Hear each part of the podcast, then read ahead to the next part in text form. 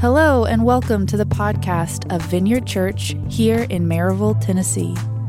We post our Sunday messages here each week, as well as our conversations episodes, which include interviews, special announcements, and in depth teaching. You can visit vineyardchurch.us to learn more about us or to access the audio archive.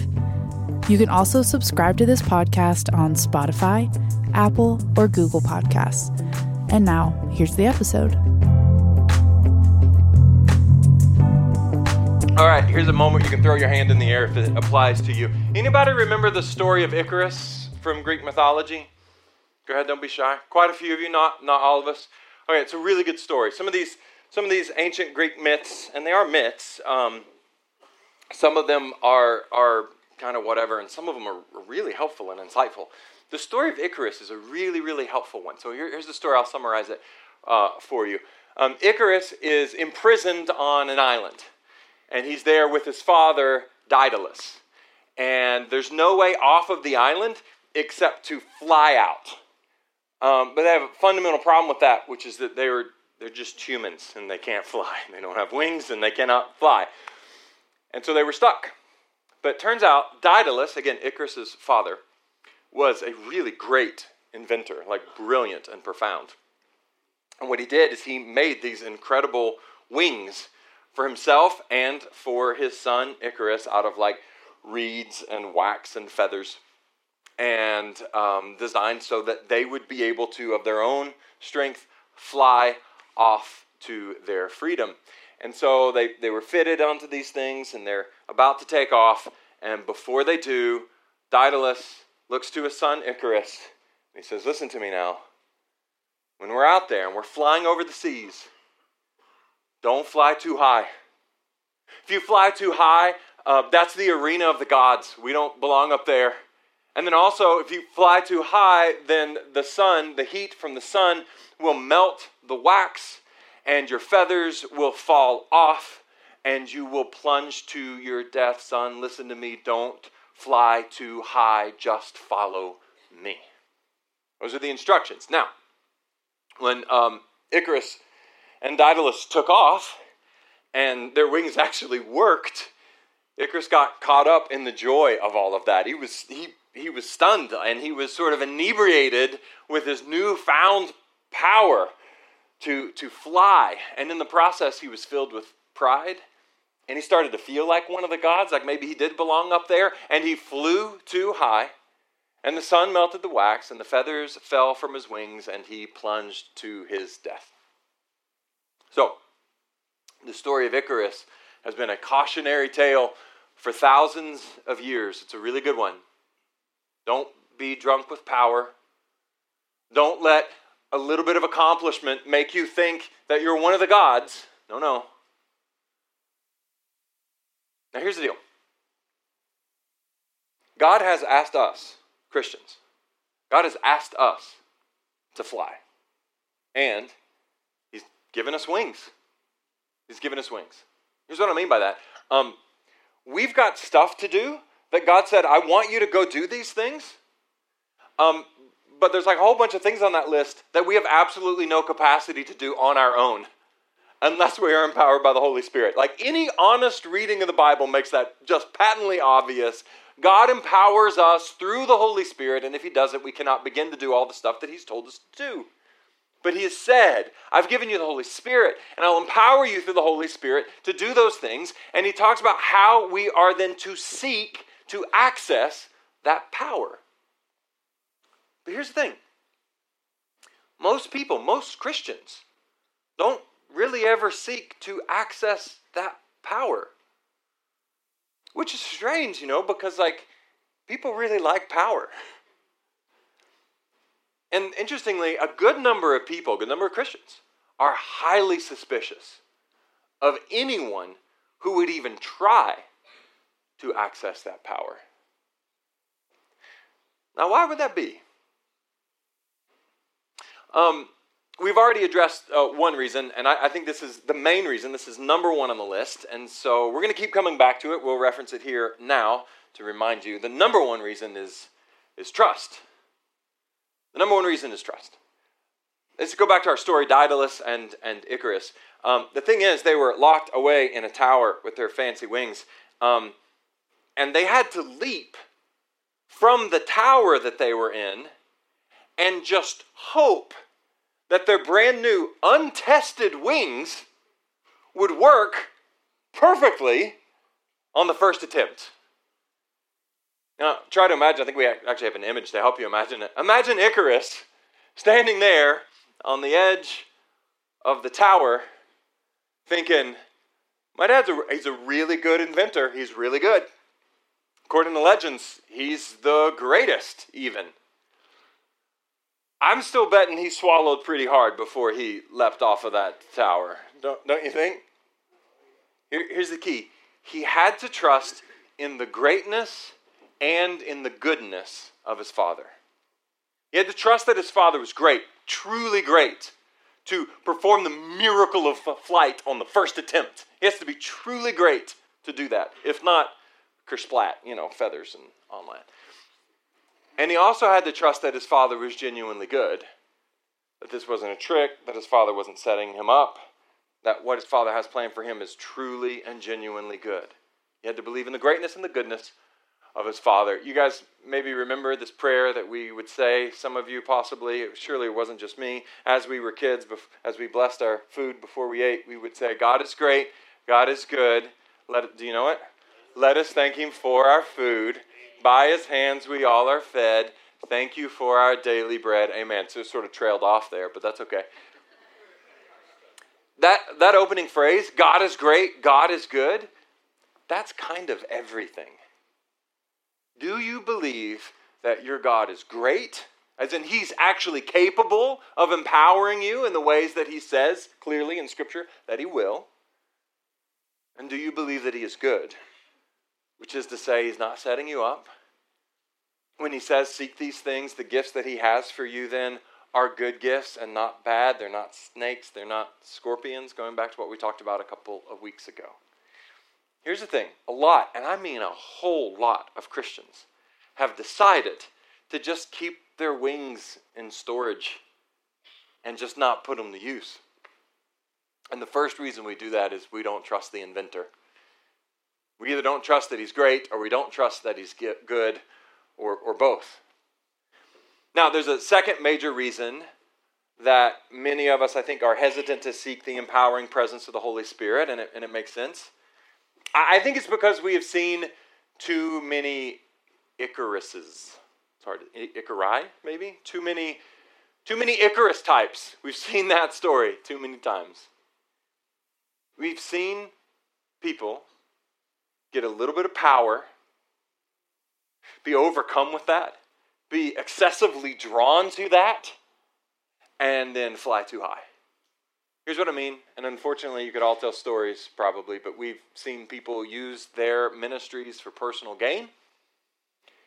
Uh, we've seen time and time people become filled and uh, overcome with pride, and then acting as if the power of God in their lives somehow made them some kind of a God. We've seen God's power, or even, even just the promise or the idea of God's power, used to abuse and manipulate people. It's been made into like a cheap sideshow routine in order to draw a crowd, and it's gross. It's repulsive. It's shameful. It's ridiculous. We hate that. We've seen people fly too high. We have seen them all too often come crashing down. And collectively, I think many of us have said, all right, lesson learned, message received. Don't fly too high. It's a good lesson. It's true. But here's the thing there's a there's a really important part of the story of Icarus. If you've heard it, if you've heard it many times, you've never heard this part because it always gets left out. It always gets left out. Daedalus actually had two warnings for Icarus, not just one. Don't fly too high, or the wax will melt and the feathers will fall. Okay, that was actually the second rule. The first rule, the one we never hear about, that rule was listen to me now. said Daedalus, don't fly too low. Don't fly too low. If you fly too low, the moisture from the sea will bog down your wings. Your wings will become too heavy and you will fall to your death. Don't fly too low. Don't fly too high. Just follow me. So, for what it's worth, I think at our church, I love you so much, um, we're like way, way more likely uh, to break the first rule, the, the don't fly too low rule. We're way more likely to fall for that one. The one that no one ever talks about. Lots of people in this church. I don't think there's a single person in this church I'm concerned about them flying too high. I think there are hundreds and hundreds of us. I think we might be flying too low. We're a pretty humble crew. I love this about our church. It's a huge part of why I like this place so much. There's a it's, it's in the air, man. There's a humility, there's a humble vibe around here. I love it. And I think as a, you know, as a rule, we're all just pretty disgusted by the showy, prideful, fly too high types. We just know, okay? And we will avoid that at all costs, and that's good. That's good. I like that about us. But, Maryville Vineyard, do not forget, God has asked us to fly. He has commanded us to do work here on this earth. And as I said before, there's so many things on the list of things He's told us to do that we cannot possibly do within our own power. We cannot dismiss the work of the Holy Spirit because we're put off by people who do not seek God's power with humility. We can't do that. We can't make it. Don't make the whole baby bathwater mistake. Don't do it. Look at me. Do not throw out the baby with the bathwater. I looked over at a bunch of kids in the youth. They're like, that expression means nothing to me, and you're so old. I'm sorry. Um, I don't know how to explain it. I have time. Don't throw out the baby with the bathwater. Don't miss the forest for the trees. Here's me. Do not reject the Holy Spirit because of prideful people. Instead, seek the Holy Spirit with humility. That's the counter. The counter, the counter is not avoidance. The counter is not, some people fly too high when they experience the power of the Holy Spirit, so let's not experience the power of the Holy Spirit. That's the wrong conclusion. The counter to the pride is to seek the Holy Spirit as we are commanded to do, and to do so with humility. I don't do this often, but I'm going to ask for it. Amen? I was strong. I should ask more often. Maybe you don't have to make me ask for it. Anyway, God has asked us to be bold. He has asked us to proclaim the gospel. He has asked us to heal the sick. He has asked us to deliver the captive. He has asked us to break strongholds. He has asked us to stand firm before our enemies. We can't do any of those things without His power, period. Consider the promises of the Bible. So, Acts chapter 1, verse 8 says this You will receive power when the Holy Spirit comes upon you. Now, in the next chapter, chapter 2, that's exactly what happens. We talked about that a couple of weeks ago. We're going to talk about it moving forward as well. The Holy Spirit came on the day of Pentecost and empowered people. That's what he's talking about. You will receive power when the Holy Spirit comes upon you, and you will be my witnesses, telling people about me everywhere in Jerusalem, throughout Judea and Samaria and to the ends of the earth. Now, look, there's a lot of conversation out there about what spiritual gifts are and how they work, and what's the difference between that one and that one, and is this all. Look, at the very heart of it, at the throbbing center of this deal, is what we just read. This is about more people finding life with Jesus. Okay? And uh, the other stuff and how we understand spiritual gifts, these things are really important. Those conversations really matter, but don't lose the plot. The empowering presence of the Holy Spirit has been promised to you so that you can help more people find life with Jesus. In Jerusalem, in Judea, Samaria, to the ends of the earth. 2 Peter chapter 1 says this By his divine power, God has given us everything we need for living a godly life. That's plenty clear. Dear, what that also implies, which is that we don't have everything we need to live a godly life without his divine power. It's only through that divine power that we have what we need. God's method is to ask us to do more than we are able to do, and then as we obey, empower us to do those things. Guys, it's not an, I don't think it's an oversimplification to say this. That's like the plan. It's the whole plan. He asks us to do more than we can on our own. We obey, and then He empowers us to do those things. It's simple. I didn't say it was easy. I said it's simple. You follow Him, and He'll empower you. And the instructions that were given to Icarus are the same that are given to us. Don't fly too high, don't fly too low. Just follow Him. The Apostle Paul had just this uncanny ability to do this and to hold these tensions and balance. And if you read the ministry, and, and, and particularly in the book of Acts, you can see this. He, he soared. Man, he flew on the wings of the Holy Spirit. He flew, but never too high and, and definitely not too low either. He just he just followed. So I'm read you a few verses from him, 1 Corinthians chapter 2, verses 4 and 5. My message, Paul's message, my message and my preaching were very plain. Rather than using clever and persuasive speeches, I relied, that's an important word, I relied on the power of the Holy Spirit. We, by default, rely on our own abilities, our own knowledge, our own understanding, our own capacity. He goes, Yeah, not the deal. You rely on the Holy Spirit. Verse 5 I did this so that you would trust not in human wisdom, but in the power of God. I love this. Paul said, Look, I have decided to be especially unimpressive when I teach. Just in case, just in case, you might wrongly conclude that this thing is about some guy giving a speech.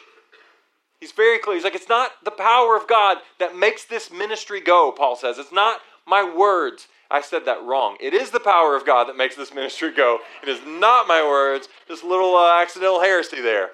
Bringing it back, pulling it back in. By the power of God, not by the words. Guys, and just as an aside here, um, if, if you enjoy the sermons at our church, that's great. If you find them helpful, that's really great. If you're able to stay awake, some, I have a whole range of goals. Um, if you're able to stay awake, that's great too. If you really, really like them, maybe a couple of you really like, that's great.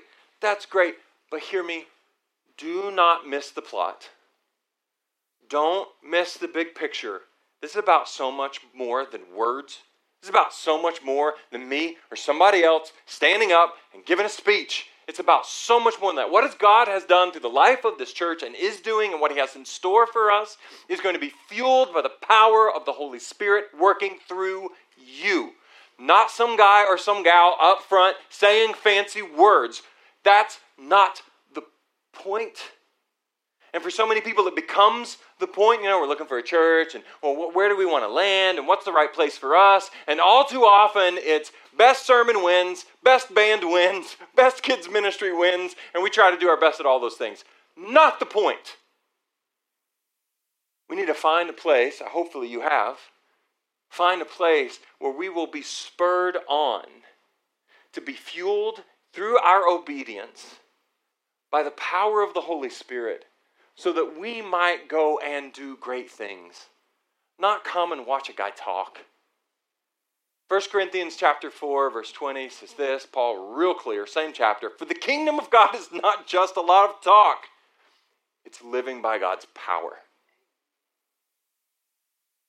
So if someone were to survey your life and and describe how you're living your life, would they say they're relying on their own power or they are relying and living by God's power. This isn't about words. Guys, you are made to fly. To fly.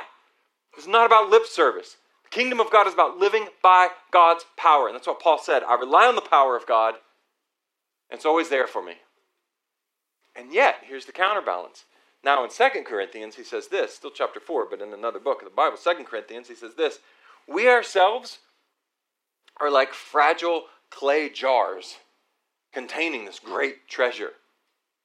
This makes it clear that our great power is from God and not from ourselves. He's saying, guys, we're just busted, cheap, fragile jars. There's nothing special about us, but within us is this great treasure.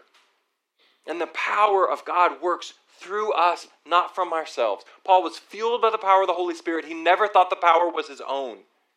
He realized, I'm just a vessel and sort of a cheap, fragile one at that. In other words, very important, in other words, he didn't fly too high. He didn't fly too high. He didn't make it about him. And yet, he always had enough faith to say yes, to move forward, to trust, say yes to doing God's will, believing that God would bring the power that he didn't have on his own whenever it was needed. In other words, he didn't fly too low either. If you read the New Testament, especially the book of Acts, what you'll see is that the apostles, the disciples of Jesus, they were just, they were radically empowered by the Holy Spirit. Like amazing stuff, guys. It's a page turner. If you haven't read Acts, it's real good, okay? And there's amazing stuff that's going on. Like incredible demonstrations, signs, and wonders. Handkerchief and shadow healings for crying out loud. And if you don't know what that is, then look it up. It's great. Amazing the power that they had. And we tend to think, man, if God used me like that, I'd do all that stuff too. That'd be awesome. I'd do that too.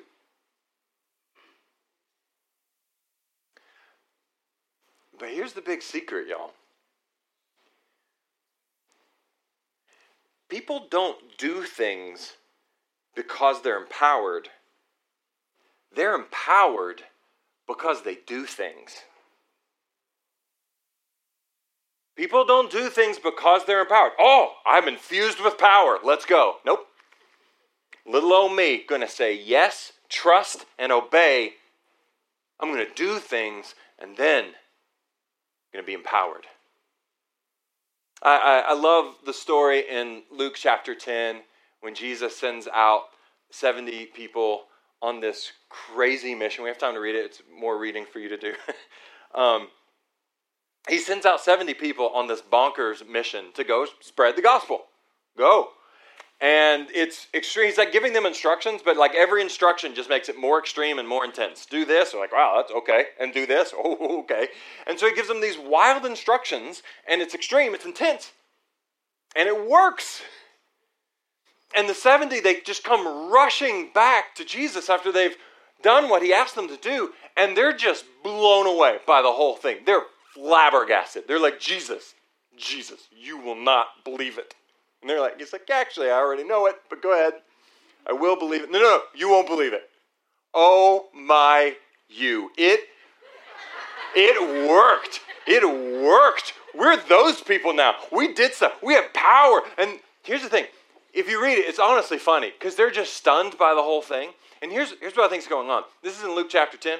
In Luke chapter 9, just before this happened, Jesus had done the same thing, but with the 12 given them the same instructions, sent them on the same kind of mission, and it worked. And now we're saying, okay, now we're going to send 70. here's the thing it's, I think they thought, let's manage our expectations. We're not going to do what the 12 did. Those are the capital A apostles, those are the specials. They were the ones who were handpicked by Jesus. That's probably why he's sending 70 of us instead of 12 of us. You know, like maybe we can start to do close to the same stuff that they did since there's more of us.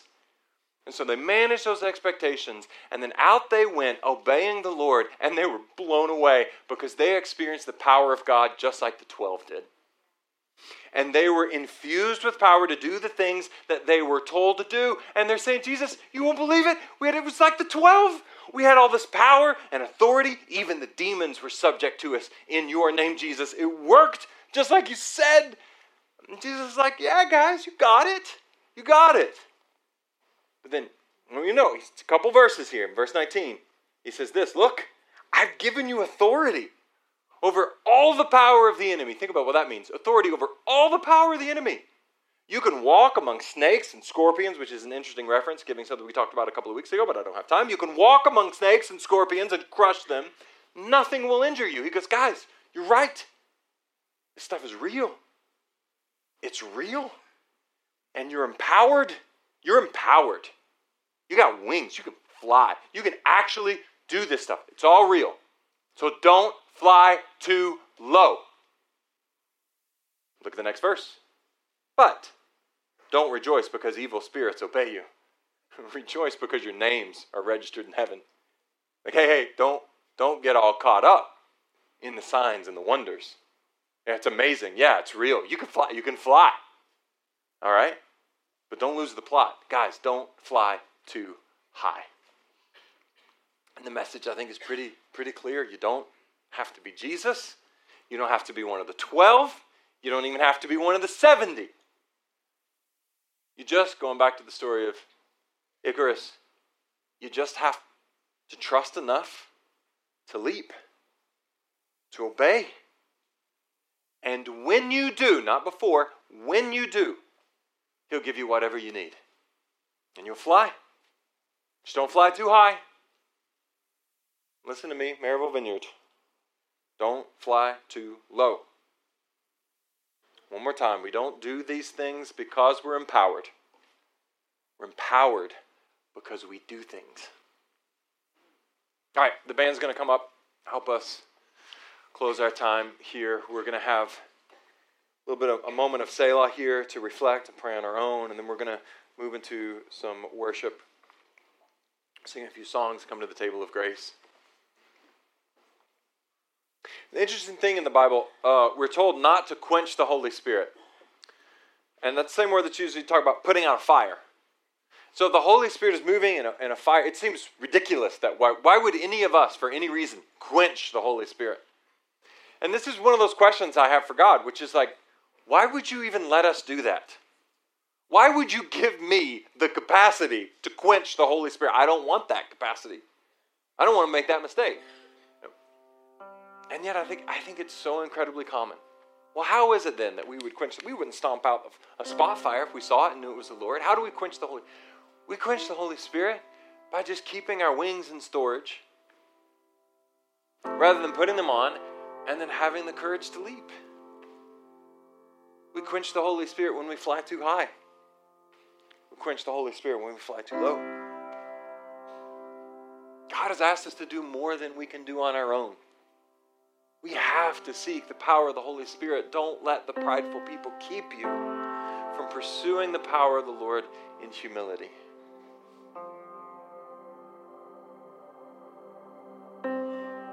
Holy Spirit, uh, please come now all the more. Make us aware of your presence. Challenge us, Lord, if need be. If we've begun perhaps to, lost, to lose the plot.